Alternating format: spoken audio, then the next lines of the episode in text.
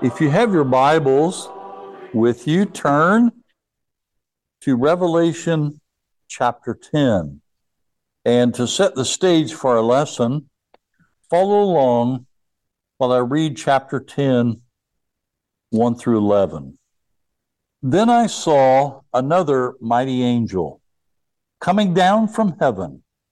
He was robed in a cloud with a rainbow above his head his face was like the sun, and his legs were like fiery pillars. He was holding a little scroll which lay open in his hand.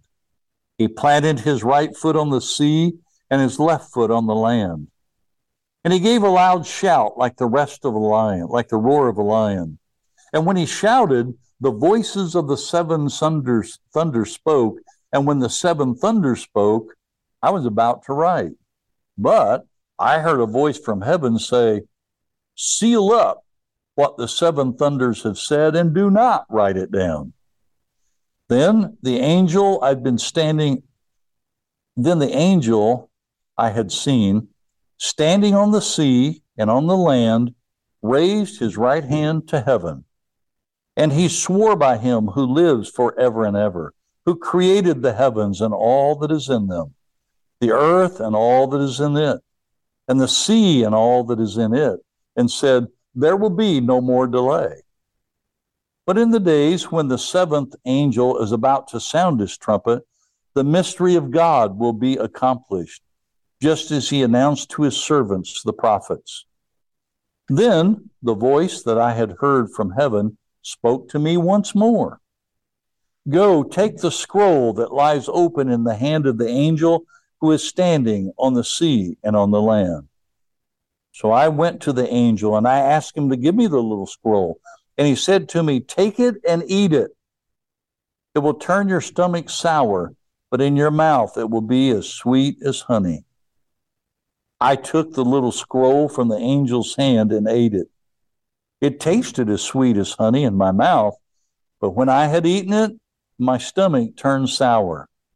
Then I was told, you must prophesy again about many peoples, nations, languages, and kings. So, we're going to talk about the mighty angel and the little scroll.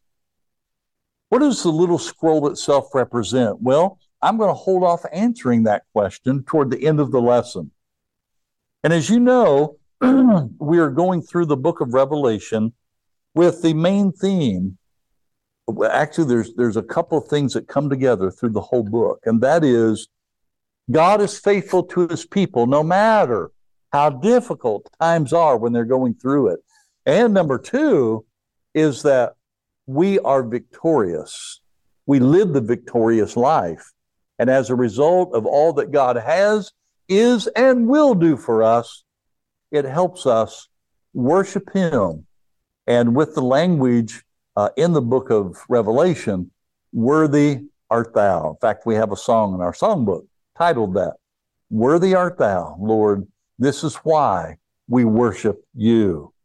So, this little scroll, when the first mighty angel appears in chapter 5 and verse 2, you may remember that he asked John who was worthy to open the sealed scroll.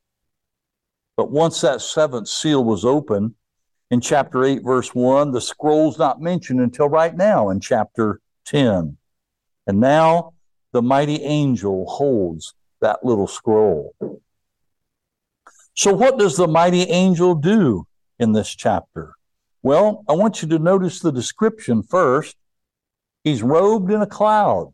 And this was one artist's rendition of it. So I didn't know if in your own thinking you had sort of, you know, imagined this the book of Revelation is filled with creative imagination.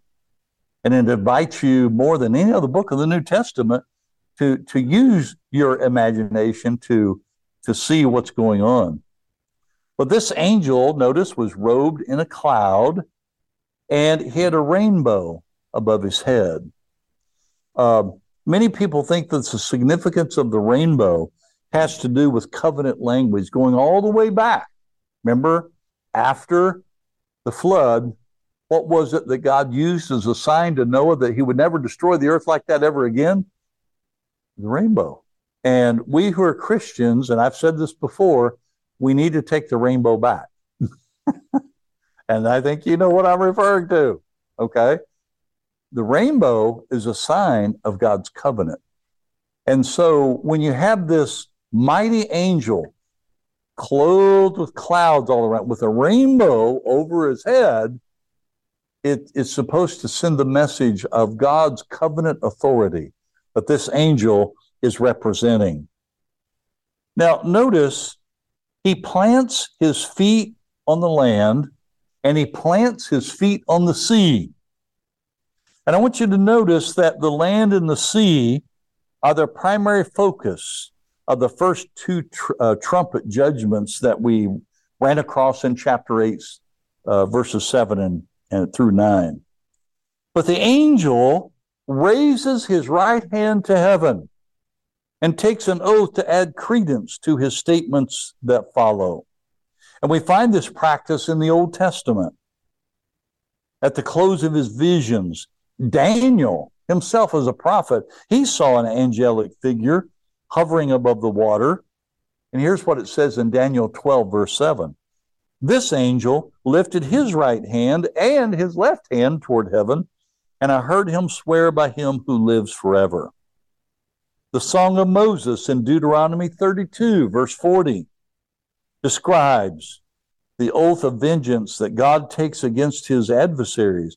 I will lift up my hand to heaven, and I will swear with my right hand. So here is the angel recognizing with God's authority that everything I'm going to do and everything I'm going to say comes from the very presence and authority of God. The angel tells John here, and I want to look at, yeah, when he says that the time will be no more, the angel tells John that this time, of course, we understand it as uh, time moving along as history, but this time is God's time. The time refers back to the fifth seal, where the martyred servants were told, just wait a little bit longer literally a short time, chapter 6, verse 11, for the rest of their brothers and sisters who will have to go through persecution and martyrdom. In the book of Daniel, we find the prophet praising God because the changing of the times and the seasons belong to God. There, there's an interesting viewpoint in Scripture that I'd like for us to challenge us to recapture. And I think the reason it's important is because we live uh, as what we, what we call children of the Enlightenment and the scientific age. Okay. And when we talk about the changing of the seasons, and I had earlier, you know, the daffodil picture up there, we've had snow. If we're not careful, we only talk about and think about the changing of the seasons from a scientific human perspective. The Bible is very clear in how it phrases that, that it is God who is responsible for. God changes the seasons and the time. So we just we just need to remind ourselves of that. Here in Revelation, God is communicating that human time is now determined and the short time has run out for these readers. Then there's the voice of the seven thunders.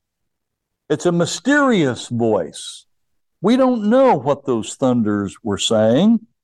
They appear only here in the book of Revelation, but perhaps their message concerns the seven final bowls of judgment that are coming out, who at this point, the voice of these seven thunders looks like it would be premature if they were to say anything.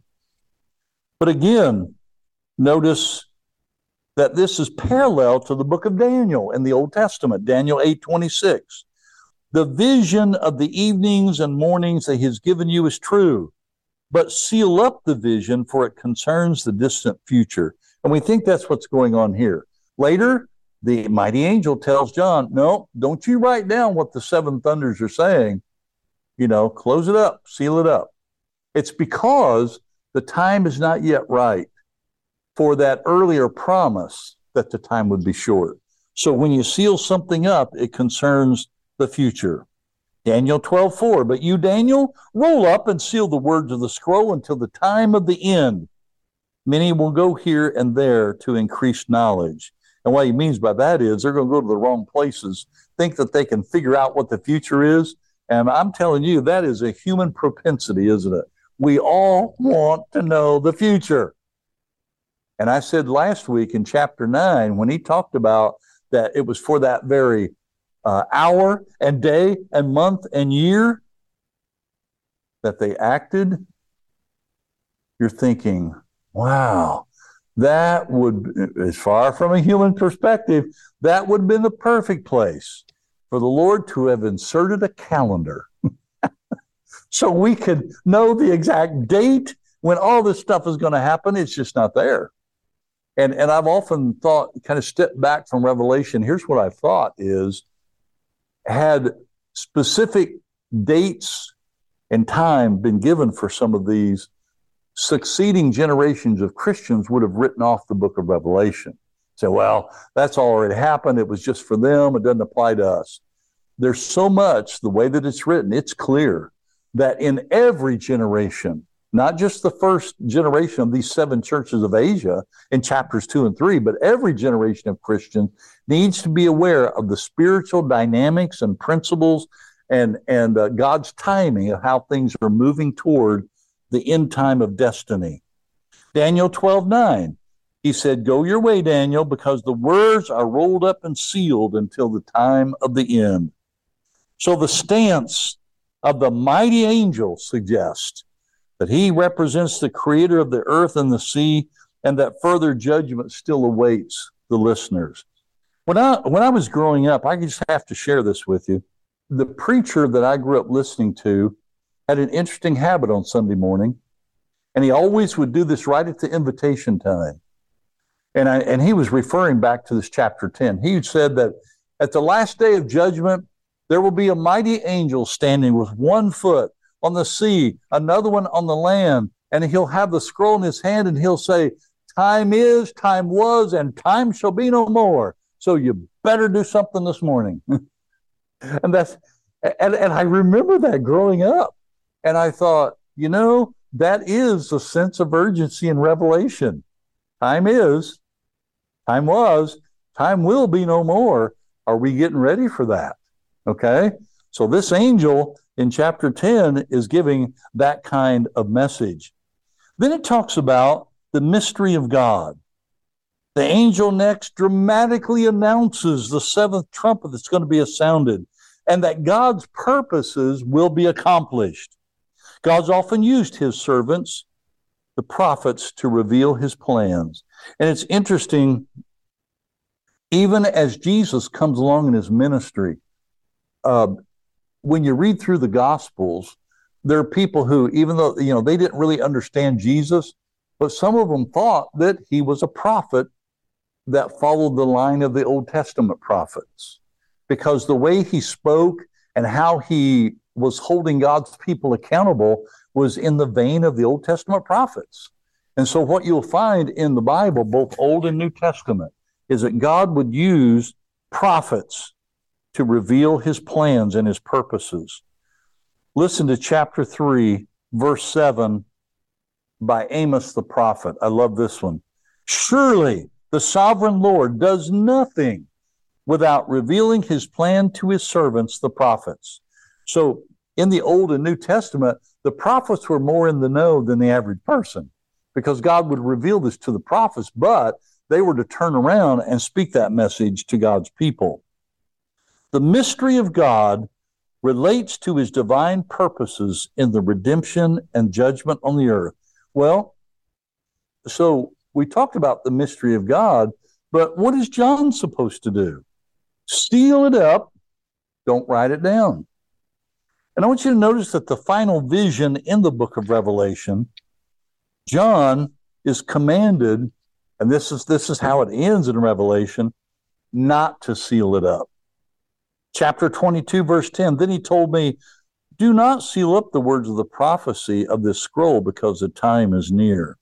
So by the time the early Christians would have either heard the book of Revelation read out loud or they read it themselves all the way through, The idea is okay, to be ready for the end time, the time is near, then I need to take heart everything in the book of Revelation that's been unsealed and revealed in this book of Revelation by John.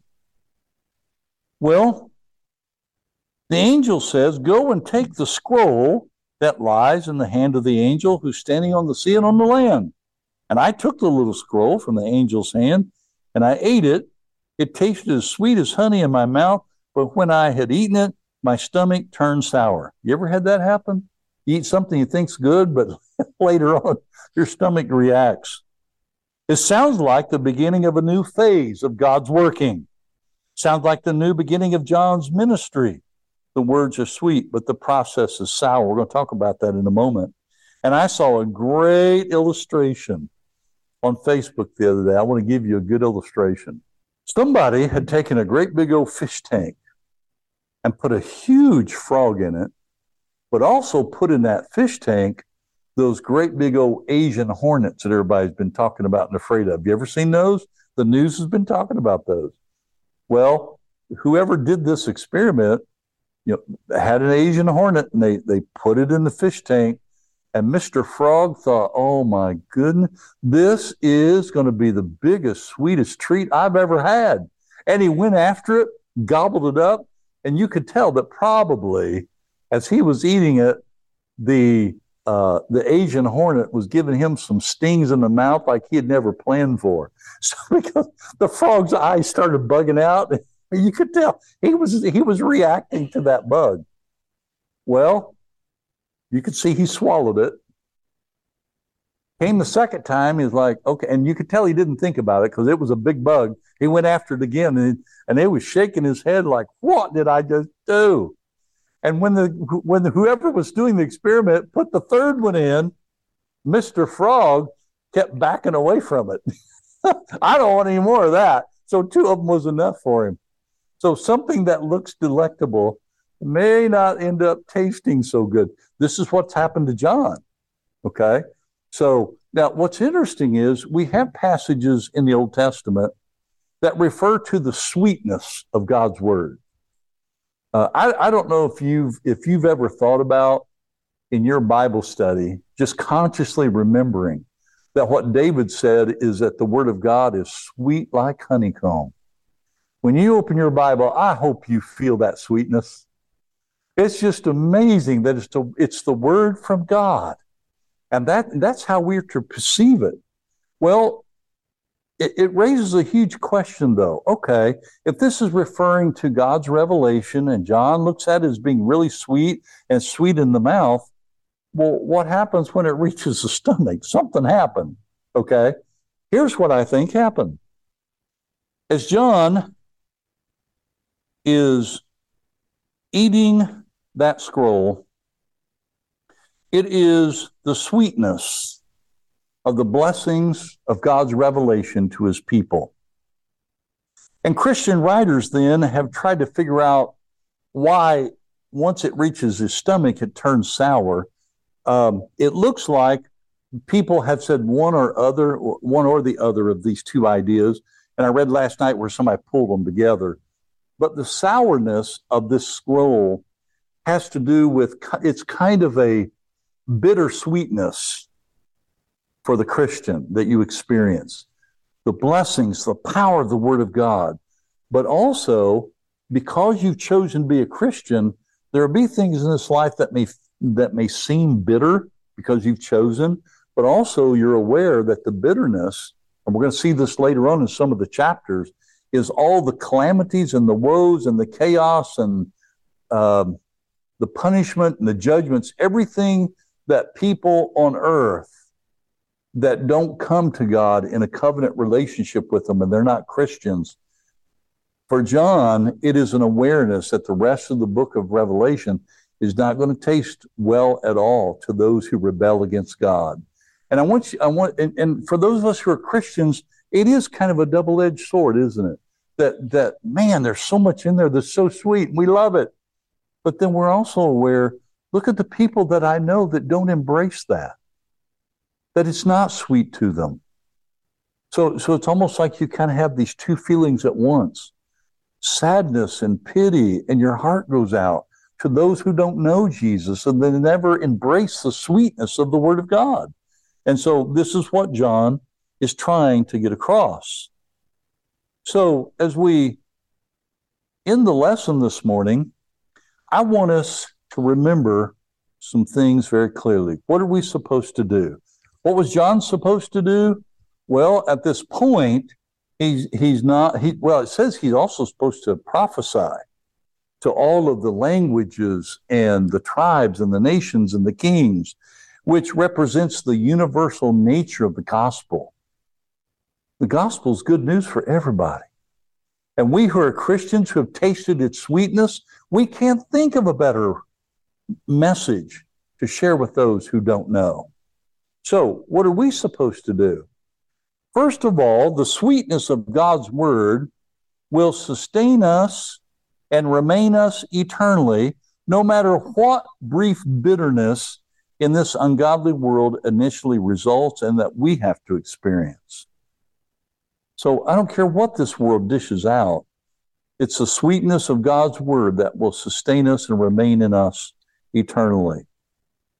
Well, what else are we supposed to do? Time, history and time, the chronos, we get our English word chronology. It's quickly running running out to be replaced by eternal time. And we and we need to hear this. Eternity, you, you can't. I was given an expensive watch a couple weeks ago and it quit. so I had to go back to my old reliable Timex. I've had that thing forever. Um, time is running out. And it's not time on your clock, not time on your watch. It's God's time, eternal, to be with Him forever. And we as Christians are supposed to anticipate that. And that's part of how we view our eternity and our destiny. What are we supposed to do? The sound of the trumpet reminds us that God's will is and will be accomplished in so many ways. This can make a whole lesson just in itself. God's will has always been accomplished since He's created the world.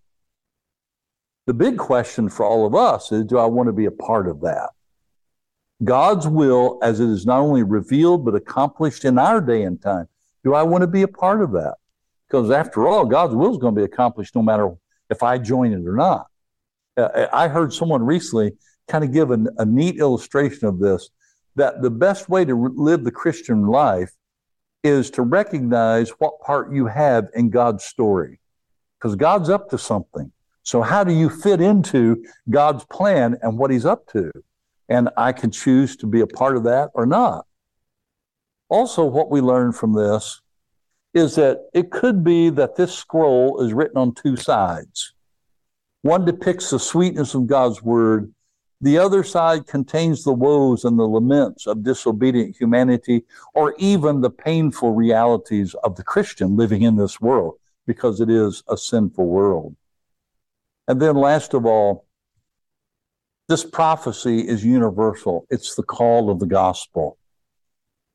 That what I need to do is to be like John, be faithful to the opportunity, be faithful with the message, be aware that God's going to open doors for me.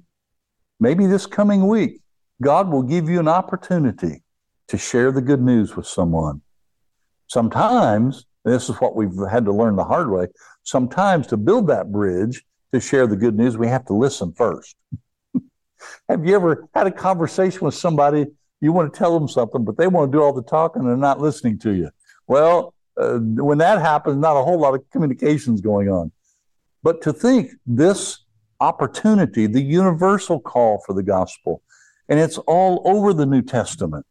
It doesn't matter who you are, where you have come from. See, we live in a culture that makes distinctions. The world has always made distinctions. In Christ, there is no distinction. When you come to Christ, we're all in the family of God. We're all equal in the sight of God. And what a beautiful thing that is to recognize that.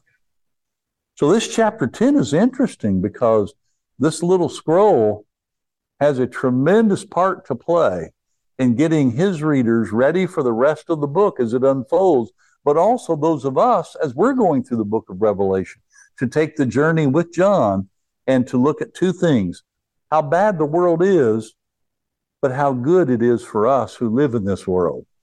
Because in the book of Revelation, what you're going to find over and over is this picture yeah, Satan is the God of this world. God's letting him for a brief time have his way in the world. But then the other part is his time is limited. He's not going to be able to have forever to stay after it. So if you need to respond to the invitation this morning with this sweetness of the scroll, be the great invitation for you